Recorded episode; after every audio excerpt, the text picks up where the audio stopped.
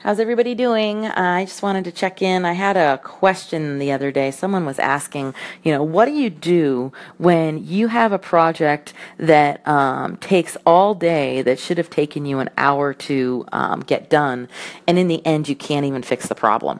Um, and I can totally relate. I think a lot of us can relate to that. It's been it's so frustrating when you are just sit down to get something done real quick, and then next thing you know, it takes up your entire weekend. Um, and you have so many other things that you could be focusing your energy on. But this one thing now has become your entire focus and your entire day.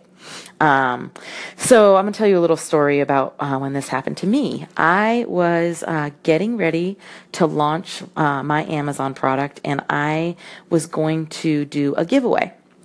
And I found this great software that was supposed to be plug and play. You hook it up to your WordPress site, you invite people to join it, and all they have to do is click a button and they're entered and easy peasy, great. Well, um, not so easy peasy.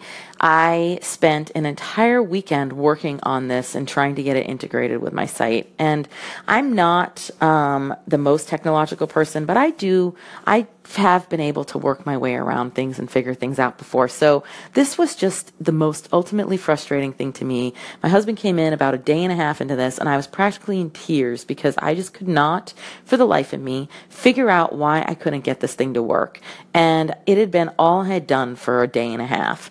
And I had so many other things that I wanted to be working on, uh, but I just couldn't let this one go.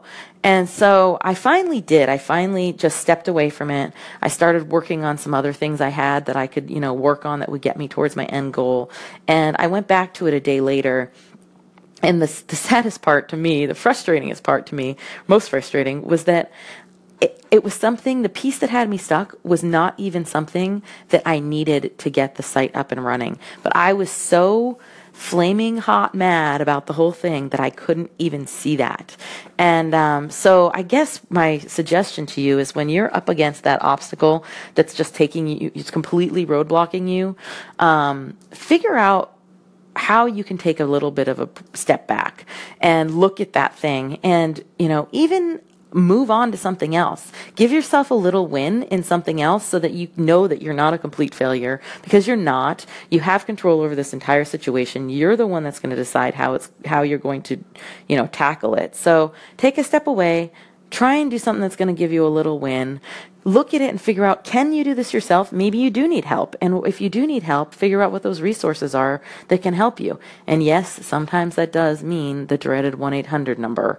But you know, sometimes we just need to block out the time and get that done so that we can actually achieve it, our end goal and move on with the project. Because in the bottom line, if you are so passionate about this thing that it's frustrating you that much, then there's probably a reason that it needs to get done. And you're going to have to tackle it. Whether you do it or you hire someone else to do it, it it's going to be, if it's so important to you and it's going to contribute to your end goal in the end, we've got to figure out a way for you to get it done without, um, completely changing your entire uh, day.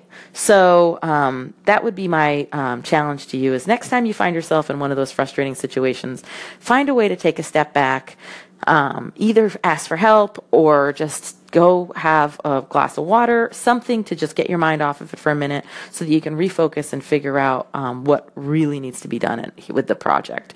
So I hope that helps someone today. Um, hope you're having a good one.